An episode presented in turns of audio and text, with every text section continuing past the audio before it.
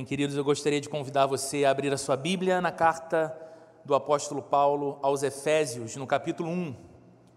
Nós vamos ler nessa manhã dois versículos, o verso 7 e também o verso 8.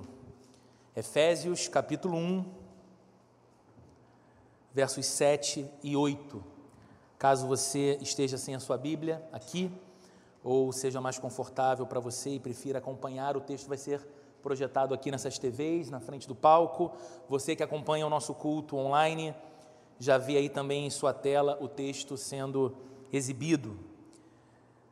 Carta que o apóstolo Paulo escreveu aos cristãos na cidade de Éfeso, no capítulo 1, versículo 7 e também versículo 8, diz assim a Bíblia: Nele temos a redenção por meio de seu sangue, o perdão dos pecados de acordo com as riquezas da graça de Deus, a qual Ele derramou sobre nós com toda a sabedoria e entendimento.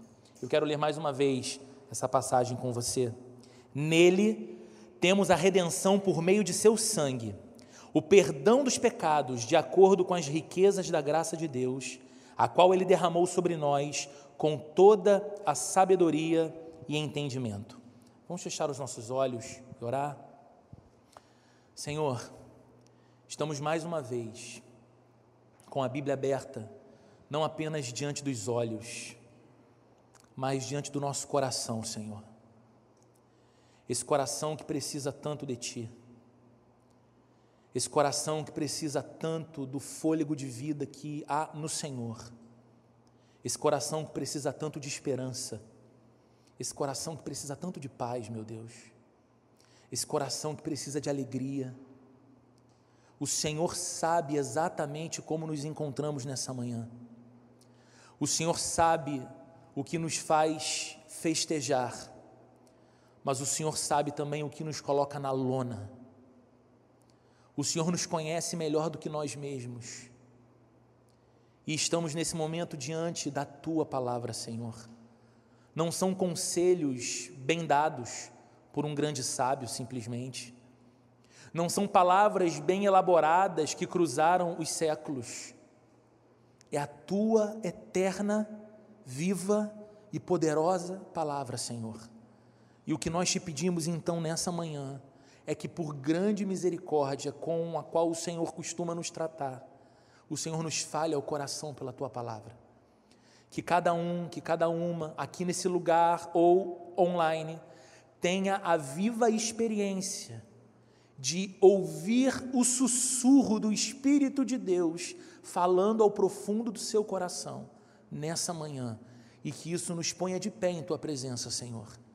Isso nos alegre em ti, Senhor. Isso enche a nossa vida de esperança, isso enche a nossa vida de propósito e de direção. Cuida dos nossos pequenos, dos nossos filhos, das nossas filhas que estão agora aqui nesse segundo andar recebendo também amor e instrução da tua palavra. Guarda os nossos pequenos, Senhor.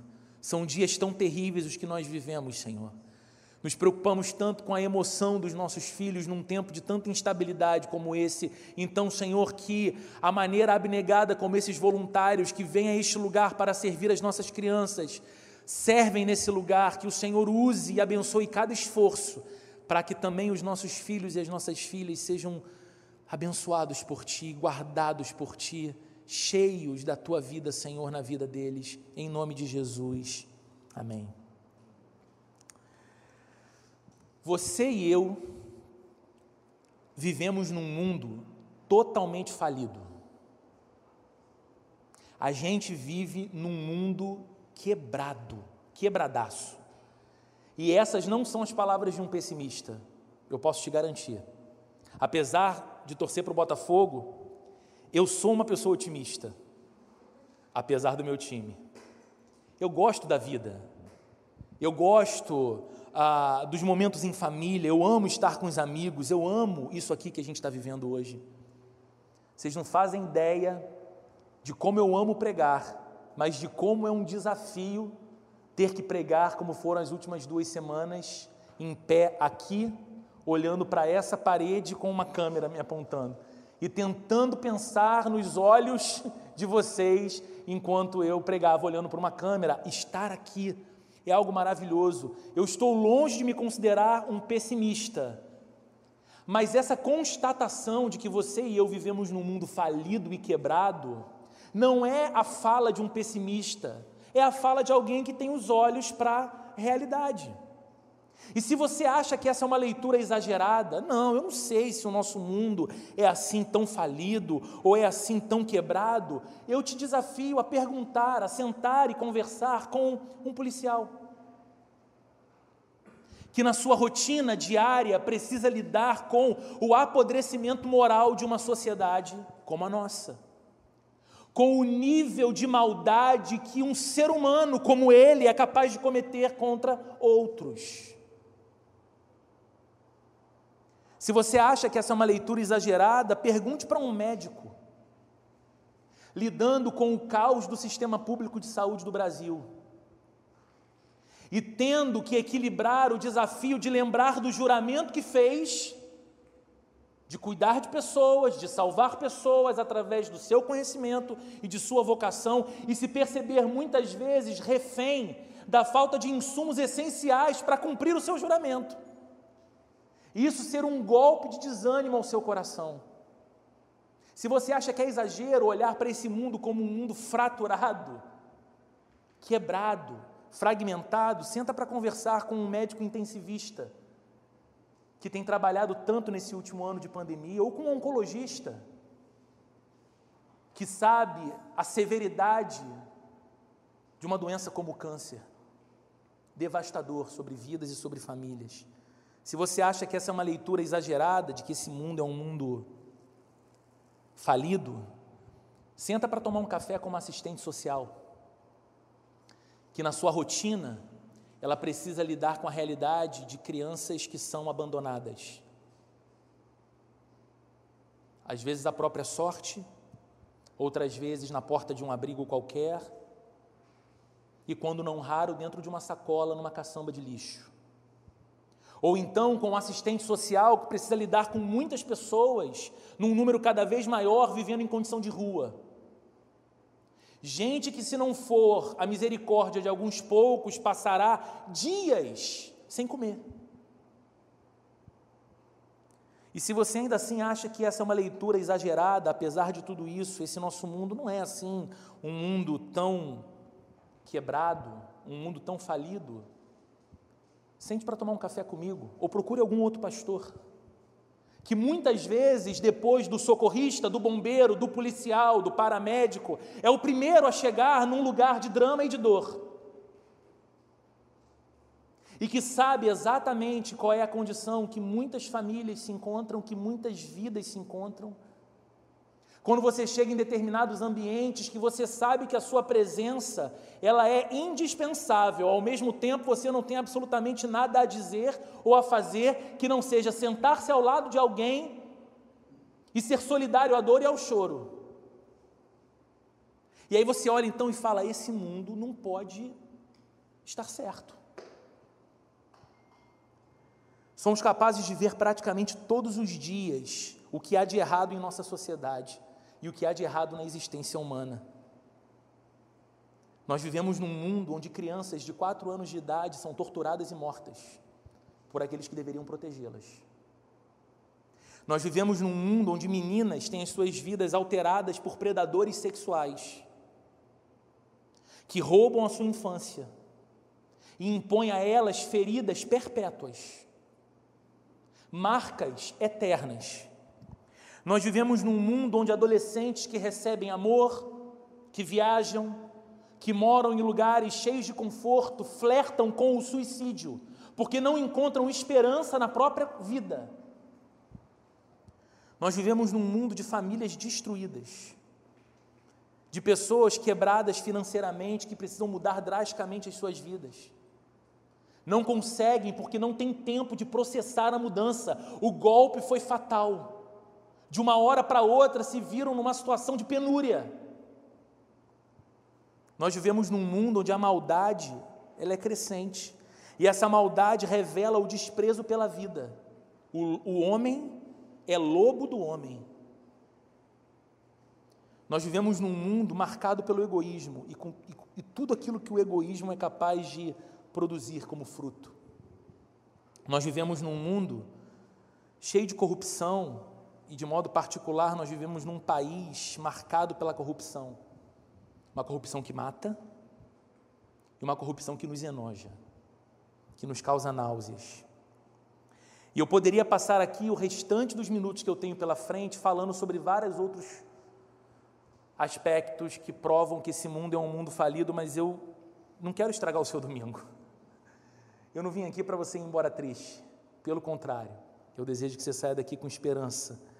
Mas, como se não bastassem essas coisas que a gente consegue identificar do lado de fora, como resultado da observação inteligente da vida à nossa volta, como motivo que nos leva a acreditar na falência do mundo, existe ainda aquilo que está dentro de nós.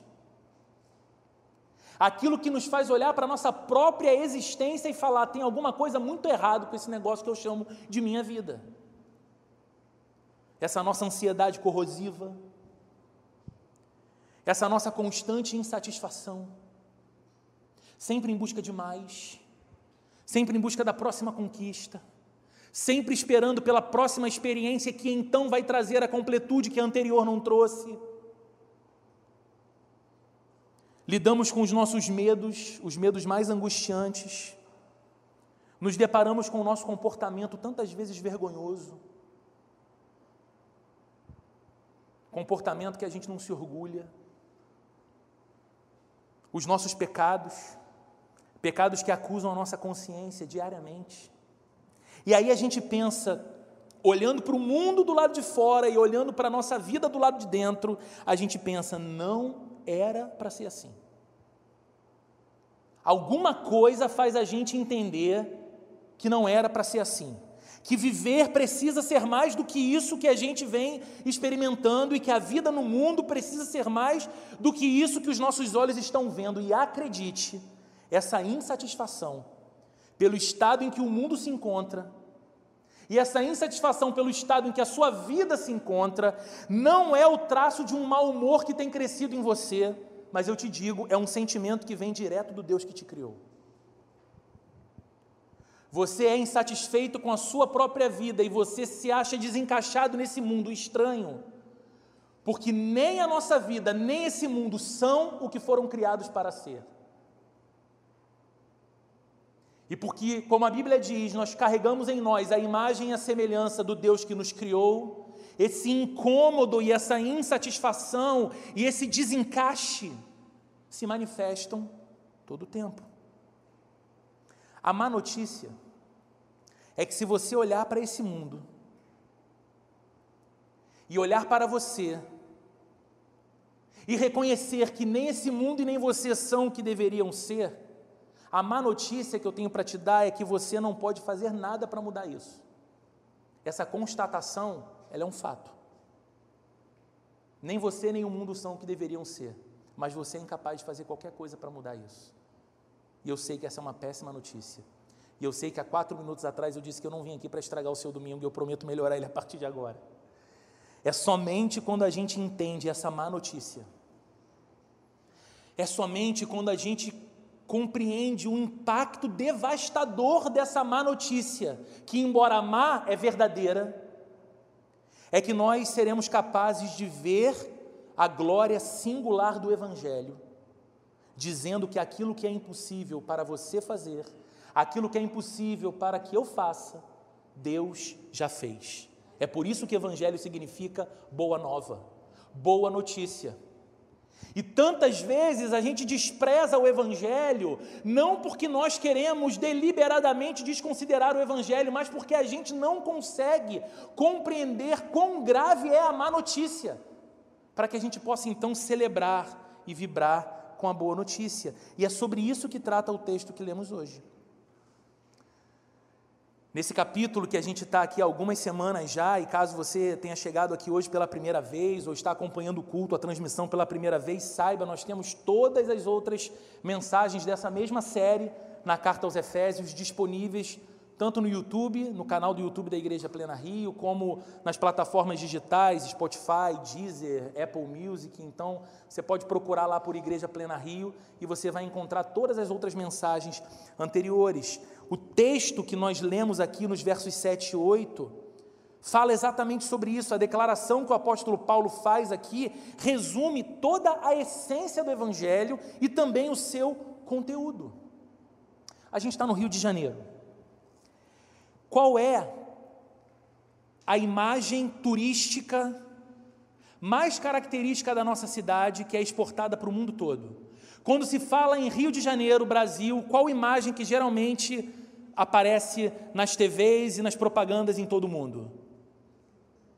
Fala. Pão de açúcar e Cristo, Corcovado.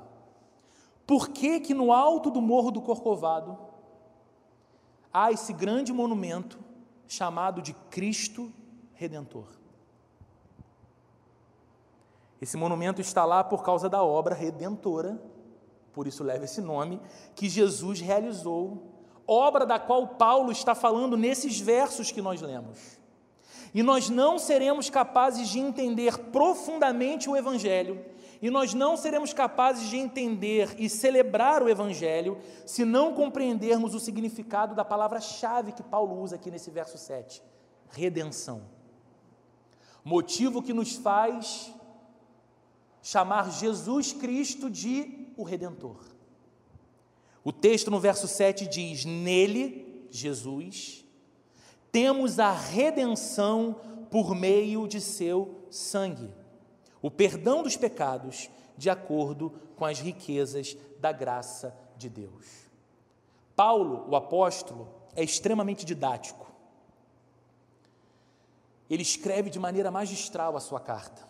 Até o verso 7, o apóstolo Paulo está falando sobre a obra de Deus o Pai.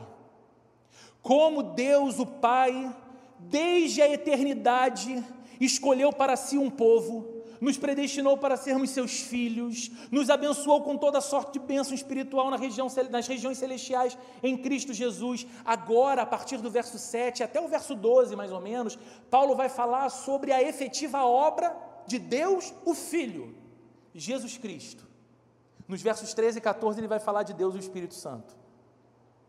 Em um capítulo, o apóstolo Paulo apresenta a obra do Deus Trino e como cada pessoa da Trindade opera na nossa salvação, na nossa vida. E aqui está ele falando de Jesus, dizendo que nele, em Jesus, nós temos a redenção por meio de seu sangue. Uma palavra que é sinônimo de redenção e que talvez nos ajude a entender melhor o seu significado é a palavra resgate. Se você já ouviu histórias sobre sequestros, e eu me lembro que na década de 90, no Rio de Janeiro, era muito comum, todos os dias, praticamente no noticiário, você tinha ah, histórias de sequestros acontecendo. Foi nesse período que se criou a delegacia anti-sequestro, que reduziu muito os números de sequestros no Rio, porque você dedicou um quadro policial específico, atento, estudando, focado exatamente na solução desses crimes. Mas se você lembra dessas histórias de sequestros, provavelmente você sabe que o preço do resgate de uma pessoa sequestrada é sempre muito alto. Os sequestradores sempre jogam muito alto. Eles sempre pedem grandes quantias. E as pessoas que não têm o seu ente querido próximo, e com medo de não tê-lo nunca mais, fazem ou faziam muitas vezes todas as loucuras para conseguirem o recurso pedido para ter a vida devolvida daquela pessoa amada. Aqui, falando sobre resgate, falando sobre redenção, Paulo está dizendo que em Jesus nós temos a nossa redenção, ou seja, em Jesus nós temos o resgate que nos livra da prisão e da condenação do pecado e de suas consequências. O preço desse resgate, segundo o texto que lemos, foi o próprio sangue do nosso resgatador. O preço que nos livrou do cativeiro do pecado, o preço que nos arrancou de uma vida longe de Deus o preço que nos livra dessa vida em que a gente olha para nós e para o mundo e diz: as coisas não são como deveriam ser, mas nada podemos fazer para mudar, exceto lançar a nossa alma no desespero de existir num mundo assim e numa vida assim. O preço que nos arrancou dessa condição de vida foi o sangue do próprio Filho de Deus, derramado na cruz por nós. A Bíblia nos conta, queridos, desde o início, e você que me ouve com alguma frequência, já me ouviu falar sobre isso? A Bíblia, ela tem um todo harmônico. A Bíblia não é um livro esquisito de mensagens aleatórias perdidas entre 66 livros. A Bíblia, ela tem uma mensagem. De Gênesis a Apocalipse, a Bíblia conta uma grande história. A história do Deus que criou todas as coisas para a sua glória e criou o ser humano, você e a mim, para que tivéssemos eterna comunhão com Ele e vivêssemos eternamente com Ele em dependência dEle. Porque feitos por Ele, porque existindo para conhecê-lo por toda a eternidade e para viver com Ele, dependendo de seu amor, dependendo de sua vida, dependendo de sua amizade, dependendo de sua companhia, nós seríamos essas pessoas que não poderíamos abrir mão jamais de Deus, mas você conhece, logo no início da Bíblia, Gênesis capítulo 3, o relato da entrada do pecado no mundo. O pecado entrando na nossa história e mudando todas as coisas. O pecado entrando em nosso mundo e nos fazendo provar do distanciamento de um Deus que é santo e que não pode coabitar com o pecado. O pecado entrando na história do nosso mundo e trazendo todas as terríveis consequências disso. Todos os demais males de uma vida distante de Deus. A primeira coisa que acontece é que o homem, o homem e a mulher, Adão e Eva, são banidos da presença de Deus. Eles não podem mais estar na presença de um Deus absolutamente santo, sendo eles agora não mais santos, mas pecadores e tendo deliberadamente escolhido desobedecer e escolhido pecar. E você conhece a história, se você já leu, ou se você não leu, tenha curiosidade, leia o livro de Gênesis no capítulo 3, pelo menos. E você vai perceber que, em decorrência daquele episódio terrível que na teologia nós chamamos de doutrina da queda, ou a história da entrada do pecado no mundo, com ele, com o pecado veio a vergonha, com o pecado veio a culpa, com o pecado veio a miséria, com o pecado veio todo tipo de mentira, a mentira que é contada para proteger, a mentira que é contada para enganar, a mentira que é contada para esconder. Com o pecado veio a morte. E é por isso que não importa a pessoa, nem mesmo a idade. Quando nós vamos nos despedir de um ente que amamos, que morreu, nós nunca lidamos naturalmente com a condição da morte, mesmo sabendo que a morte é a única certeza que nós temos em vida. Por que, que a gente não consegue naturalizar esse negócio? Por que, que você sabe que a cada dia dá um passo a mais na direção de se despedir de todos aqueles que você mais ama nessa vida? E que essa despedida será inevitável. E você não consegue lidar com isso de modo meramente filosófico. Você até consegue filosofar quando é o parente de alguém, mas quando é o seu amado, quando é a sua amada, o seu coração sangra. Por quê? Porque não foi para a morte que nós fomos criados. A morte é consequência do pecado. Desde Adão e Eva, cada pessoa que vive nesse mundo vive em pecado. Desde Adão e Eva, nossos primeiros pais, cada ser humano que já pisou no chão desse mundo, viveu desprezando a lei de Deus e falhando em viver segundo a sua vontade. E não precisa olhar para os outros, olhe para você. E seja honesto. Quantas vezes você desprezou a lei de Deus para viver segundo a sua própria lei? Quantas vezes você desprezou a busca pela vontade de Deus para viver segundo seu próprio querer, seus próprios impulsos, seu próprio achismo, seu próprio feeling, suas próprias sacadas? O pecado nos torna condenáveis. O pecado, ele envolve o nosso coração com força tal que nós não podemos alterar a nossa própria condição. É por isso que Paulo está falando de uma redenção ou de um resgate, porque o pecado nos tornou cativos. O pecado, ele não atingiu apenas algumas faculdades da gente. O pecado atingiu a integralidade do nosso ser. A questão não é você polemizar se existe ou não livre-arbítrio, se você é livre para escolher se você quer aquilo ou se você quer a outra coisa. O problema não é a sua liberdade de escolha, o problema é o que está por detrás disso. O problema é o seu coração, afetado pelo mal do pecado, que não te permite escolher livremente o bem ou a Deus, porque seu coração se tornou cativo do pecado. Assim o apóstolo Paulo fala, escrevendo aos, aos Romanos, perdão, ele diz: Fui vendido, cativo ao pecado. Apenas um resgatador poderia fazer algo por nós.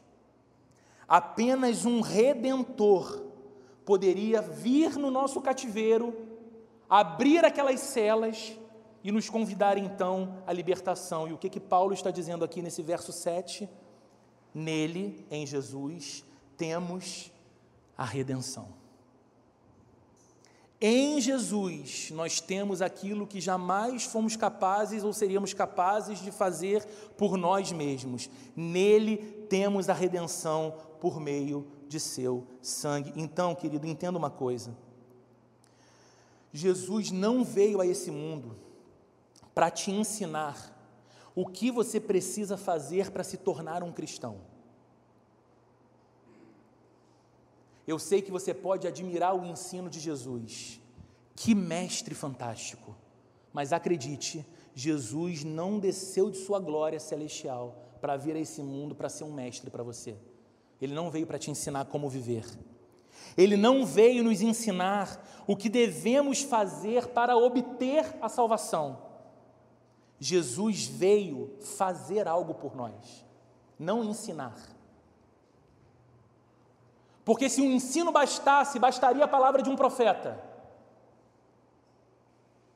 Mas houve a necessidade de que o Filho de Deus viesse a esse mundo fazer algo por nós. Jesus veio para nos salvar. É por isso, queridos, que você não consegue se tornar um cristão e eu sei que muitas pessoas pensam nisso. Não, eu, eu acho que eu estou me tornando cristão. Eu, eu, não sei, assim, estou é, pensando aí agora em me tornar cristão, hein? Estou cogitando aí essa, essa ideia nova. Você pergunta para uma pessoa se ela é cristã e às vezes a resposta costuma ser algo do tipo: Olha, eu, eu tenho tentado ser. Eu estou eu estou tentando, eu, eu admiro muito os ensinamentos de Jesus, então eu estou me esforçando para tentar seguir os ensinamentos de Jesus. Escuta, não é isso que vai fazer de você um cristão. Não é isso que faz de você uma cristã. Porque, biblicamente falando, você não consegue, por mais que se esforce moralmente, seguir com a sua própria força os ensinamentos de Cristo, a vontade de Deus porque você precisa de uma nova vida, de um novo coração, de um condicionamento que vem do céu, que te permita viver essa vida. Então, não, você é um cristão porque foi alvo de um resgate que libertou você de uma vida sem Deus. Você é cristão porque foi alvo do olhar de um redentor que libertou você de uma vida de escravidão no pecado e te levou para uma vida com Deus. Te permitiu uma vida de perdão, uma vida pela graça. E os cristãos falam tanto sobre a graça, e nós pregamos tanto sobre a graça, mas um texto como esse que estamos lendo hoje nos ajuda a entender que aquilo que foi de graça para você e aquilo que foi de graça para mim custou um alto preço para o nosso Deus de amor, custou a vida e o sangue do seu único filho para nos tornar seus filhos. Recebemos gratuitamente Recebemos no amado todas essas coisas gratuitamente. não é pelo nosso esforço, não é pelo que damos para Deus, não é através de algum sacrifício que oferecemos, é através de uma iniciativa de Deus em nossa direção e recebemos de graça, mas jamais podemos banalizar essa graça quando sabemos quanto ela custou para Deus. Portanto, a nossa redenção, o perdão dos nossos pecados, a mudança da nossa posição diante de Deus, todas essas coisas estão em Cristo. Nele temos a redenção, diz Paulo. Fora de Jesus não há redenção. Fora de Jesus não, é, não há outra maneira de lidarmos com os nossos pecados. Fora de Jesus não há perdão. Jesus, então, ele não veio apenas anunciar o perdão de Deus. Porque também tem gente que pensa nisso. Eu acho incrível olhar a Bíblia e ver Jesus andando por entre as multidões e falando sobre o amor de Deus e sobre o perdão de Deus. Não, Jesus não veio proclamar um perdão de Deus, ele veio tornar o perdão possível. Através da sua vida e de seu sacrifício, de seu sangue derramado na cruz. Apenas isso nos trouxe o perdão. Os nossos pecados foram lançados sobre ele na cruz. Os pecados que manteriam a sua vida distante de Deus para sempre. Foram lançados sobre o Filho de Deus naquela cruz, e como resultado daquela ação, Deus nos reconciliou consigo.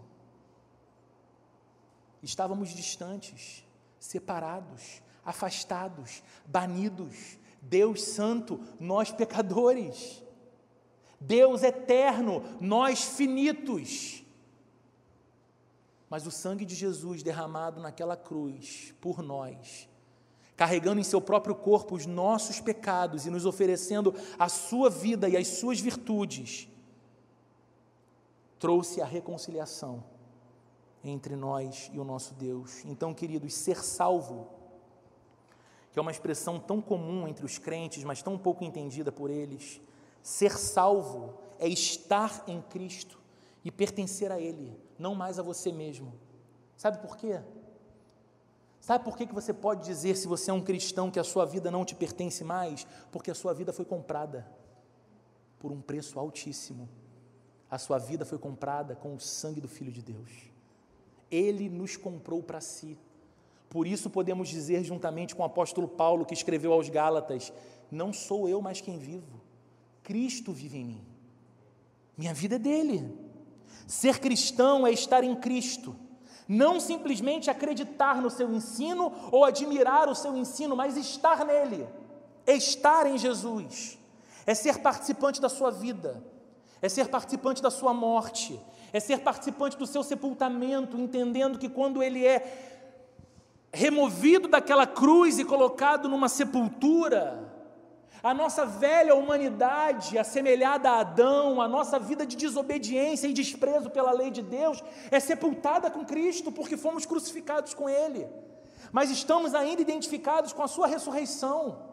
Recebemos um novo coração e uma nova vida, e a possibilidade de não apenas estarmos nele, pertencendo a Ele, mas de fato buscarmos uma vida que se parece com a vida dele.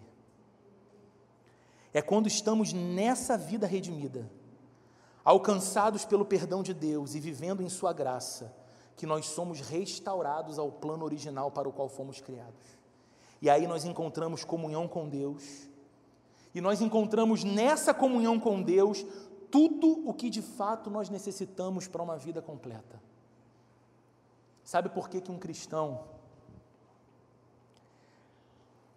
sabe por que, que um verdadeiro discípulo de Jesus deveria ser o único tipo de gente nesse mundo que não é pessimista?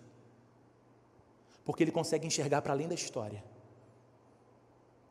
Porque ele consegue enxergar para além do que os olhos veem nesse momento circunstancial que a gente atravessa. Ele entendeu que esse mundo é o que é como consequência do pecado. E ele entendeu que foi liberto da escravidão dessa vida de pecado para uma vida de liberdade como um filho de Deus. E ele entendeu que foi chamado por Deus para ser um agente dessa mensagem de reconciliação no mundo, dizendo para as pessoas que há esperança sim, não no sistema econômico. dizendo para pessoas que há esperança sim, não numa mudança de governo, dizendo para pessoas que há esperança sim, não crendo no desenvolvimento da tecnologia ou na capacidade do homem progredir moralmente e intelectualmente, não. Saímos às ruas e vivemos vidas dizendo: há esperança sim. Você pode ser abraçado pelo otimismo sim, se a sua vida estiver em Cristo.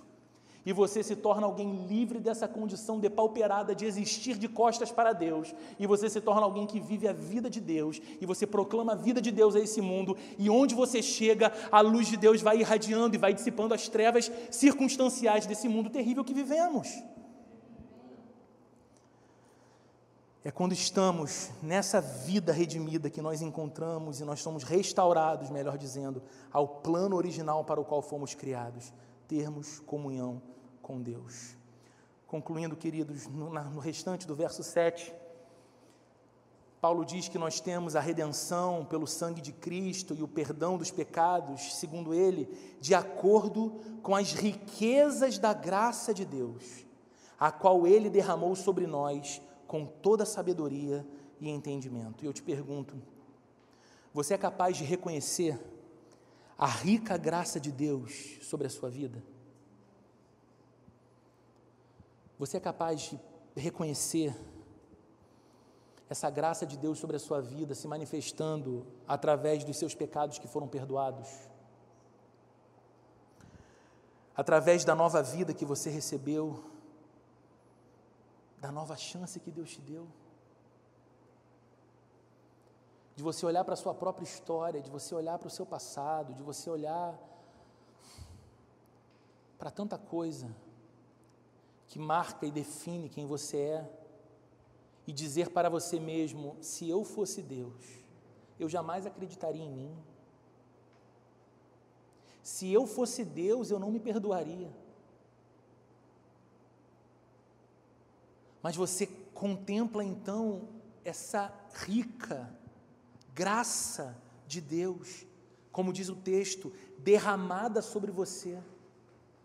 Derramada, jogada sobre você. Graça que perdoa pecado, que te dá nova vida, que te oferece nova chance, que faz o seu coração ser preenchido de uma esperança que é eterna, que torna o seu coração firme na estabilidade do amor de Deus como uma garantia sobre você porque você entendeu que o amor de Deus é o único amor que você jamais poderá perder, porque não foi um amor que você conquistou. Logo, é um amor que não depende de você, mas o Deus que antes de você existir e antes de haver mundo, te amou, mantém você firme e firmado nesse amor. Você sabe que tem a redenção? Você sabe que tem a redenção? Você crê que os seus pecados foram perdoados? Ou você ainda é alguém que tenta medir Deus com a sua régua? E quando mede Deus com a sua régua, você diz: não, não é possível. Comigo não. Perdão de todos esses pecados, não. Tem muita coisa aí. Tem muita coisa que eu evito, inclusive, pensar e tento não lembrar por causa da angústia que traz ao meu coração, quanto mais eu disser isso para alguém, não. Você é alguém que tem medido Deus e o perdão dele pela sua própria vida, por quem você é. Eu te digo nessa manhã: olhe para Jesus, olhe para Ele, permaneça junto à cruz até você ser convencido dessa bendita verdade a respeito da sua redenção. Permaneça na cruz. Olhe para o Filho de Deus pendurado numa cruz e sangrando, dizendo: É por você, foi por você. Permaneça junto à cruz até crer com todo o seu ser nessa poderosa verdade. Fique diante da cruz do Salvador até que você seja capaz de se alegrar na cruz. Símbolo de tortura para o Império Romano. Símbolo de vergonha para qualquer ser humano que era ali pendurado. Porque a escória da sociedade era punida pendurada numa cruz. E ali, no lugar mais baixo, no lugar mais vil, no lugar mais humilhante, foi pendurado o Filho de Deus por você e por mim. Fique diante da cruz do Salvador até que você seja capaz de se alegrar nela e você possa dizer com todo o seu coração: Estou reconciliado. Até que você possa dizer com todo o seu coração: Fui resgatado. Não podia fazer nada por mim, Ele fez. Tenho paz com Deus por meio do meu Senhor e do meu Salvador e do meu Redentor Jesus Cristo. E eu quero falar com você que reconhece a sua insatisfação com o mundo ao seu redor e também com a sua vida. Talvez você esteja aqui me ouvindo, talvez você esteja online me escutando, mas olha para o seu coração e diz: É, eu sou alguém que posso ser definido assim, como um insatisfeito, uma insatisfeita com esse mundo e até com a minha vida. Talvez você seja alguém que nutra já esse sentimento de que nem o mundo e nem a sua vida são o que deveriam ser. Acredite, a razão desse descontentamento está na sua distância de Deus distância causada pelos seus pecados. E enquanto você não render o seu coração ao Redentor, Enquanto você não render o seu coração a esse que se ofereceu como resgatador da sua vida, você permanecerá vivendo como um escravo do pecado, como uma escrava do pecado, num mundo que não pode te satisfazer. E você já tentou bastante, você já viveu muita coisa, você já se permitiu muita coisa, você já acreditou em muita gente, você já entrou num monte de projeto e continuou vazio, continuou vazia, porque esse mundo não pode satisfazer. Saiba que somente a morte de Jesus e o seu sangue derramado naquela cruz podem salvar você. E não importa quão distante você esteve de Deus, até hoje. Não importa quão graves são os seus pecados cometidos até essa manhã, se você crer no Evangelho, que diz que Jesus carregou em seu próprio corpo na cruz os seus pecados. E a condenação que o seu pecado merecia receber, ele recebeu em seu lugar como seu redentor. E se você receber então a Cristo hoje em seu coração, você será perdoado, você será perdoada e você achará salvação para você. E eu sei que eu falo essas palavras para pessoas que recebem o toque do Espírito de Deus sobre os seus corações enquanto me escutam. Então é para você que eu digo essas coisas. Esteja você aqui, esteja você me olhando através dessa transmissão. No dia 25 nós teremos batismo aqui. E você pode ver a sua história ser transformada. Uma vida cativa no pecado, ganhando a libertação pelo Redentor Jesus Cristo e entrando numa nova estação, numa nova história de completude, de alma satisfeita e uma vida na garantia de que você passará toda a eternidade ao lado de Deus por causa da obra do Redentor, por causa do resgate que foi pago com o sangue do Filho de Deus naquela cruz.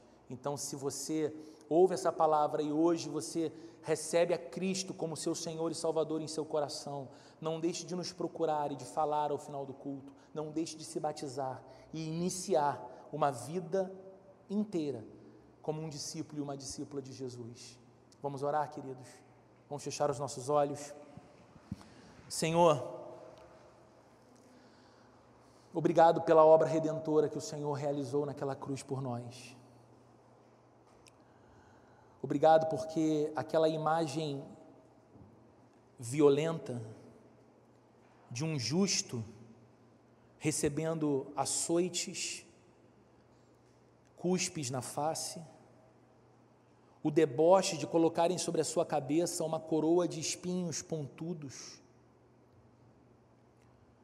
tirarem a sua própria roupa, colocarem sobre o Senhor debochadamente um pano vermelho,